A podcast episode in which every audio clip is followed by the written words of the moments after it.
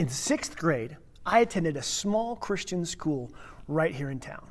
It was K through 12, all in one schoolroom. In sixth grade, Daniel, he embodied mischief and ADHD, and it only took him four months to get kicked out of that school. The final straw was I was in the sitting in, I was sitting in the back of class, right underneath the clock, and I was bored. And I figured everyone would be better off if we went to recess. And so when the teacher wasn't looking, I just simply fast forwarded the clock to get out to recess. Now, at that time in my immaturity, I, I viewed my behavior as something that, that wasn't that big a deal. I mean, my actions weren't really hurting anyone else. But as you mature, you begin to see the effects of your behaviors and your decisions, and you're not so self focused. Well, today we're about to completely change gears in this book of Ephesians. Paul is about to get very specific in some ways that, that we're to live and in some ways that we're to stop living.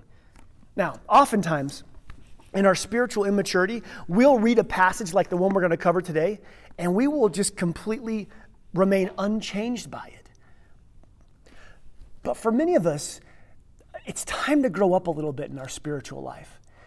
And we're going to go through this today. I'm going to show you a perspective that once you see it, it will completely change the way that you view the do's and do nots, the should and shouldn'ts of this book. It'll change the way we view the rules and commandments that God calls us to. Paul's also going to reveal why, why so many of us struggle with a cold and passionless faith and calls us to something more robust and more real. So join me as we continue our study of Ephesians 4. We're going to start in verse 17. I'm going to jump right in. Paul says, I tell you this, and insist on it in the Lord, that you must no longer live like the Gentiles do in the futility of their thinking he says, So I tell you this. In other words, therefore, because of all the huge things I just told you about the unity in the body of Christ and equipping and building one another up, live in this way. Like, like walk. Your behavior should come into alignment. He says, don't live like a Gentile. Now, he just got done talking about racial healing here. So he's not talking about um, a, a race of people. He's actually, this is a word that they would use for heathen or pagan. It's simply someone who doesn't follow God a non believer, a non follower of Jesus. He says, Israel says this because of your belief in Jesus, stop behaving like somebody who doesn't believe. He says there's a futility, futility in their thinking. Futility is a frustrated effort. It's, it's, it's effort with no fruit and no hope of any. Now, the futility is in their thinking, not because their mind isn't working, but because it is working, but in a way that it doesn't align with the destiny God called them to. You see, it pursues vastly different values than, than God's way of living. For example, I believe each person was created and that Jesus died to give us each an opportunity for salvation.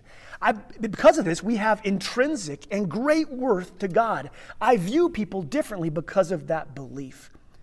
And if I believe in an afterlife that has consequences and rewards, then I live with the end in mind and I view people around me through that eternal perspective.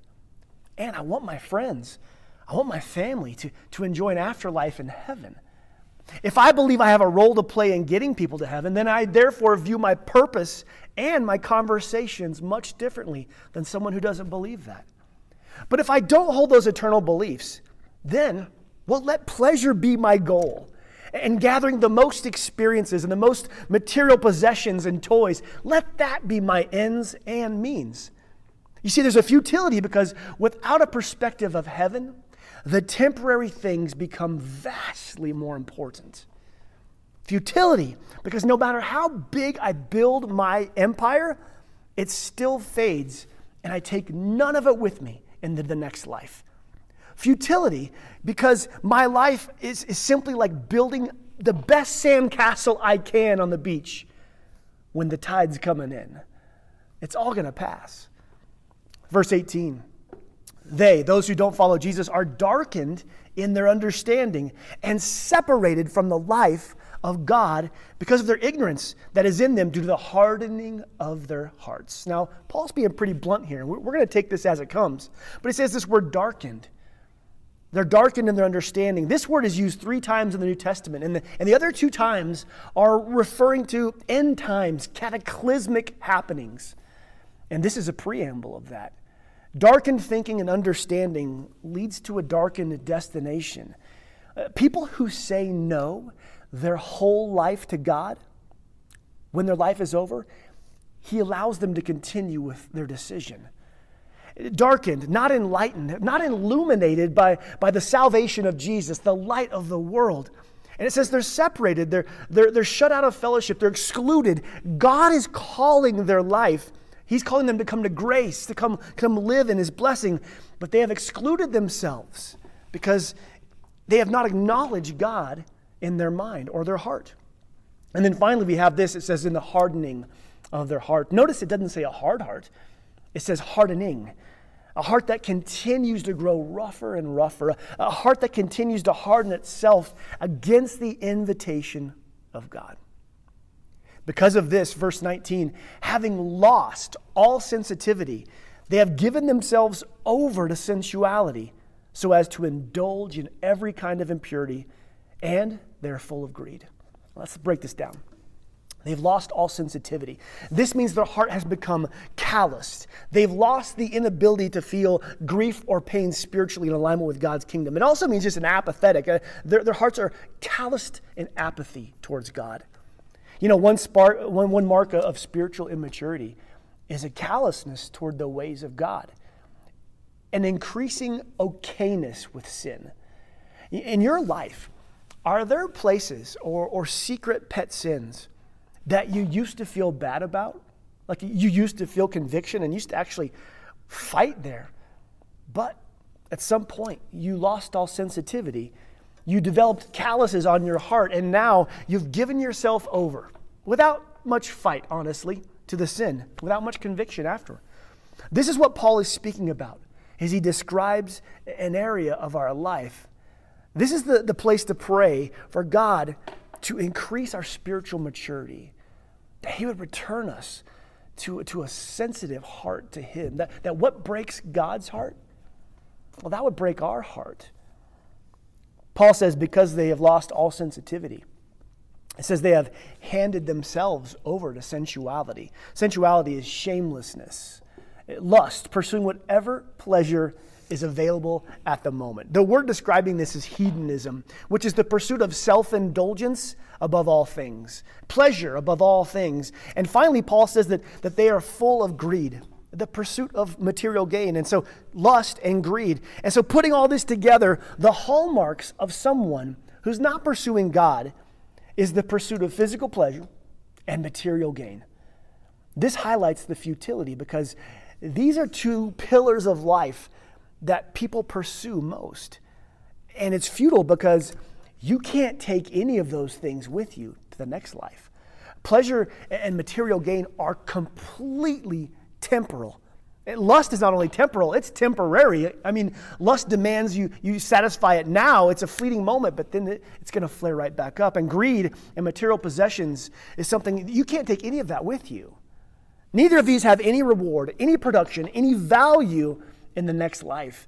The person who is living for their now to have their desires fulfilled. Now, I mean, this, this is just absolutely true of our culture as you see it. Get what you can. Find your truth. Pursue what makes you happy. Refuse to settle for anything less than happiness, as if, as if happiness was our culture's highest value. After this, Paul turns to his audience and says, That way of living, however, is not the way of life that you learned. In other words, Jesus has showed you a different way of living than that. Verse 21 Since you have heard about Jesus and have learned the truth that comes from him. You heard the truth. You were taught the truth. Now, notice it says the truth, not your truth. And this is a very sticky subject, and this might give me some hate mail this week. Our culture has devolved into this belief that, that each person has their own personal truth. That truth is, is relative not absolute. Your truth may be that you believe the moon is made of cheese. That's your relative truth. That's your truth that you found. Another's truth may be that the moon is the, the goddess Luna who, who causes the snow to fall and causes bread to rise. And they're glad you found your truth. And both these people can have a conversation about the moon and leave feeling good because they have massaged each other's truths. But the Bible doesn't speak in relative truths that humanity gets to construct. It speaks of a higher truth, a truth that God ordained. And in fact, speaking and um, believing my personal relative truth may be the very thing that, that keeps me in my immaturity and others around me in immaturity. You see, when somebody joins the conversation about the moon and says, well, actually, the moon is the fifth largest satellite in the solar system and the Earth's only permanent satellite, it has a diameter of about 2,159 miles. It has 0.17 the Earth gravity, and it's made up of dense rocks of iron and magnesium. To which someone might respond, well, yeah, that's just your opinion, man. I mean, I'm glad you found your truth, but my truth is that it's made of cheese. You see, in a world where the small t truth that we construct for our own comfort, and then there's the capital T truth of God that's absolute, whether we agree with it or not. And the Bible asks us to adjust our lives to the truth, not the relative truth that, that changes based on opinions, the absolute truth that is unchanging despite opinion. Because see, you can stand in the middle of an interstate and you can tell me that you've, you've found your truth, that you don't believe in semi trucks. But that relative truth is, is not going to save you from the absolute 18 wheels of absolute truth. And that's the point here. The capital T truth, the truth of God, is something that when heard, when we hear God's truth, we must either adjust or justify our life. You've heard me say this before, perhaps. When God's truth enters the equation, I can adjust my life to align with it, or I continue to justify being out of alignment with it. And so, as we hear Paul's message today, the question is not whether or not I agree with it, that, that's relative. It's not whether or not I agree with it. it. Paul's speaking inspired by the Holy Spirit. This is divine, absolute truth. The question is will we adjust our lives to this? Or will we hear this and just justify our continued way of living? Now, Paul, guided by the Holy Spirit, the Spirit of truth, continues in the way we're to live. Since you've heard about Jesus and have learned the truth that comes from him, God's truth, Verse 22 Throw off the old sinful nature and your former way of life, which is corrupted by lust and deception. Throw out, throw off, like cast aside that behavior. Cast away the, the way you used to live now that you're learning about Jesus. Now that you before you learned about the truth of Jesus, your old self it's corrupted, it's corroded. Put it aside. Instead, he says, led by the Holy Spirit, he says, renew your thoughts and attitudes be made new in the attitude of your mind. Paul is saying something that correlates directly to Romans 12 2. Do not conform any longer to the pattern of this world, but be transformed by the renewing of your mind. The pattern of this world versus the calling of God. One calls you to a divine destiny with eternal worth, and the other pulls at you into a futile life, wasted, spent on temporary pleasure and materials that all are going to fade. Paul says in verse 24 Put on the new self, created to be like God in righteousness and holiness. Put off the old self, put on the new self. He says this, he says, put on the new self, which is created to be like God. That's just staggering. Put off your old self and put on this new self created to be like God. Huh. Paul tells us that, that it's, it's like God in two ways. He, he mentions two ways it's, it's like God it's righteousness and holiness. And righteousness is a word that means a state of being that is approved by God, accepted by God. You must be righteous to enter heaven. You must be approved, acceptable. And so you're called to righteousness.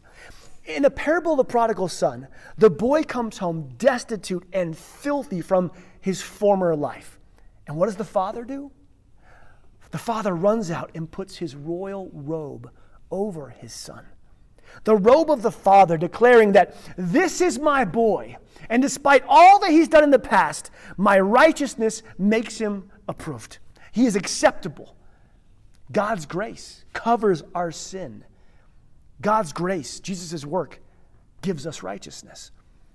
Paul is about to go through some things that we should cease to do, to avoid, to remove, to, to do a moral inventory of our daily behavior. He says this in verse 25 Therefore, because we're, because we're clothed in righteousness, put that on. He says, Each of you must, again, put off falsehood and speak truthfully to others. For we're all members of one body. After these big, huge truths, Paul gets down to some specifics. Don't lie. Instead, speak truthfully to people.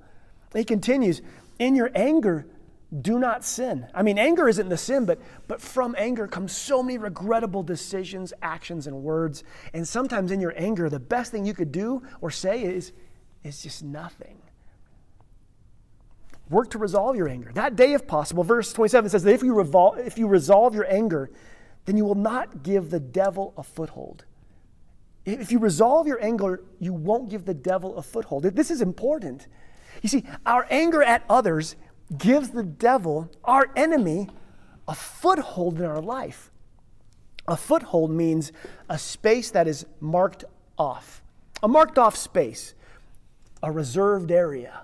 If your anger continues unresolved, the enemy starts renting space in your life. You have a tenant in your head who has zero good intentions for you. And so we have to ask ourselves this is important. Who are you angry at? Like, and be honest, who is it when you think of that person, you just start to seethe? It may be an ex, it may be a politician, maybe a coworker, it could be anyone. But if your anger continues to seethe over that person, guess what? It's not that person who's suffering. It's not that politician or that ex who's carrying the burden. It's you. And not only is that person living rent free in, in your head, but the enemy moves in, marks off some space in your life. And that territory can expand as your bitterness grows. One of the greatest adjustments you could make from today, based on Paul's ex- instructions here, is to simply set that person free from your anger and find out that, that you're actually setting yourself free in the process. You see, the enemy of God may have a foothold in your life based on the, your anger at someone else. It's time to kick him out and have the power of grace and forgiveness be extended to that very person and kick the enemy out. Paul continues with more specific instructions. He says this anybody who's been stealing, stop it. Stop stealing. Instead, get a job. Do something useful with your own hands so that you can have something to give away to those in need. Uh, stop taking and instead earn and give. The darkened mind, Paul mentions, wants to gain as much as it can at all costs. But the enlightened spirit that Jesus has, has awakened does the opposite. It gives things away. It couldn't be more opposite, these two cultures. The pattern of this world and the calling of God, of God on people are completely opposite. Verse 29 continues Don't let any unwholesome talk come out of your mouth, but only what is helpful for building others up according to their need, that it may benefit all who, those who listen. Church body, speak life to one another. And notice it says according to their need. Speak in a way that, that helps build them up specifically, uniquely. Don't have a one size fits all encouragement. T- to do this, you have to truly see the person and you have to truly know the person to know what, what words would build them up specifically. And, and the next verse brings context to the entire thing. Verse 30 Do not grieve the Holy Spirit of God, with whom you were sealed for the day of redemption. Here we find the reason. Paul lists off these things and he says, don't do these things, stop. But it isn't a spreadsheet just to check off. it's not a, just a list of do's and don'ts. There's more going on here. And this is the big difference I want to focus on the difference between religion and following Jesus. A religion is an experience of conforming your behavior to a list of do's and do nots. You earn favor with your good deeds, you lose favor with your sins. And for many people, they've joined a religion of Christianity and have worked very hard to behave rightly based on some lists that they think are in the Bible or maybe just in their church. They're interfacing with a star chart that they think exists in heaven. The saddest part of this is that religion does not save you, and, and religion cannot sustain you in the dark valleys of life. Adhering to a list of behaviors will not comfort you when tragedy hits. Your faith will be greatly shaken. And if 2020 and the losses that you've experienced have shaken your faith, it could be because you have placed it in a religion of sin management. Like just going through life trying to manage your sin, doing good and not doing as much bad, trying to work the list and the star chart. But God never called you to a star chart. God never called you to a list. Instead, He calls you to a relationship with Jesus. And in context of a relationship, everything Paul is saying here that we should and shouldn't do are in a completely different paradigm, completely different context. A religious list can't hold you in a dark valley. And that's why Psalm 23 says this Though I walk through the valley of the shadow of death, I will fear no evil, for you are with me.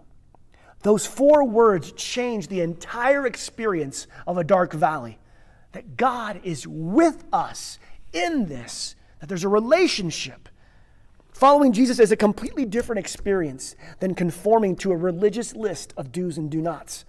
And if your spiritual fire is cold, if your conviction is calloused, if your faith is shaken, if your, if your worship is boring, and if your prayers are, are passionless, then it could be that we've chosen a religious list over a relationship with Jesus. You see, when you follow Jesus in a relationship and you read the Bible through that lens of love, every thou shalt not in the Bible is, is viewed immediately different. Because we are doing, or what, I'm sorry, because what we are doing or not doing is not out of duty, but it's out of devotion. It's out of love for our Savior. And here's how, you know. Um, I was married previously in Atlanta before I moved back here and married my wife, Amy. And uh, I'll spare you the details, but my, my former spouse was unfaithful throughout our time together. Our marriage was not viable. And, um, and being betrayed by my spouse at that time was the most intense pain I had ever experienced. I didn't think I would ever get married again. I didn't know if I wanted to. I didn't know if I ever wanted to let anybody hurt me like that again. But God moved, as He does. And He brought redemption to my life. And Amy and I were actually talking about unfaithfulness just this past week. You know, she's a former counselor, and me a pastor. We've seen the effects of, of unfaithfulness up close in both of our work. Um, before my experience in Atlanta, um, thou shalt not cheat on your spouse w- was a rule. And one I fully, I, I, I intended to keep it, I worked to keep it. But sitting there with Amy, having felt the intense pain of someone hurting me that deeply, I have a different perspective on that rule. You see, I don't ever want to be unfaithful to Amy. And not because of some do or do not, but because I love her so much. And I never want her to feel a pain like I felt. Here's the bottom line I don't follow that rule out of religious adherence. I follow it because I love my wife. I don't want to grieve my wife's heart. And Paul says here, don't grieve the Holy Spirit, which immediately puts our behavior in context of a loving relationship where somebody can be grieved by what we do or do not do. You see, every rule in the Bible, instead of an impersonal list, realize that it's all in context of a relationship with God. The disciples, they got to, they got to follow Jesus. They got the privilege of, of, of something we don't. They got to look into his eyes. You know, they got to see his smile. They got to see his tears. And so when Jesus told them in John 14, verse 15, he says, If you love me, obey my commands.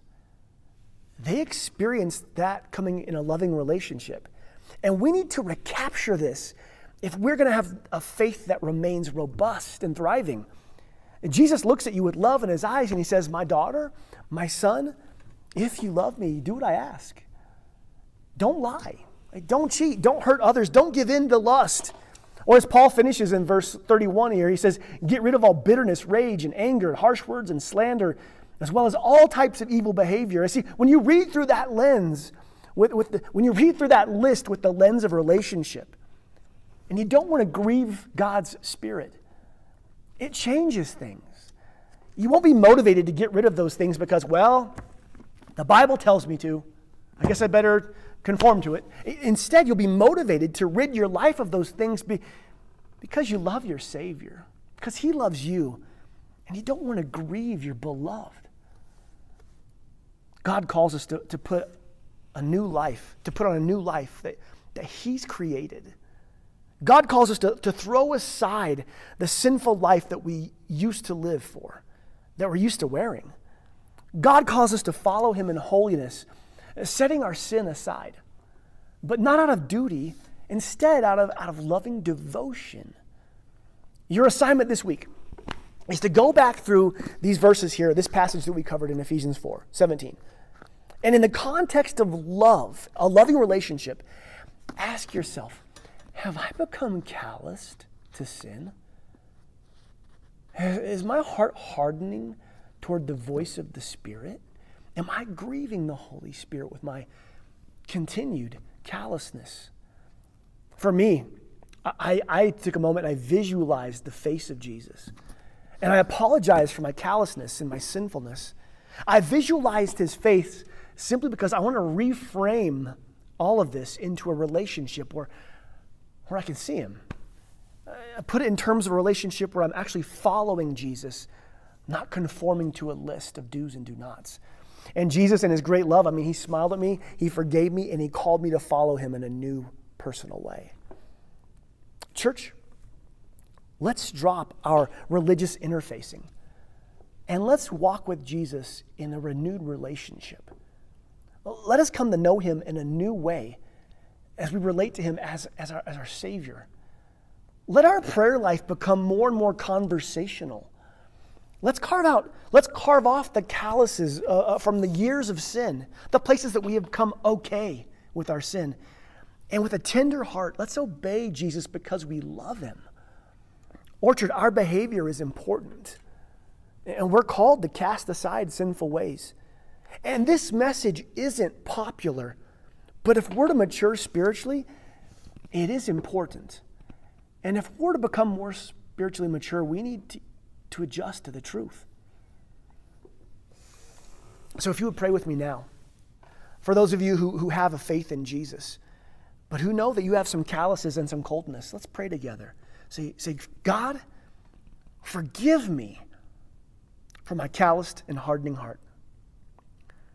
Renew a sensitive heart. Forgive my sins. I want to follow you in a relationship. Amen.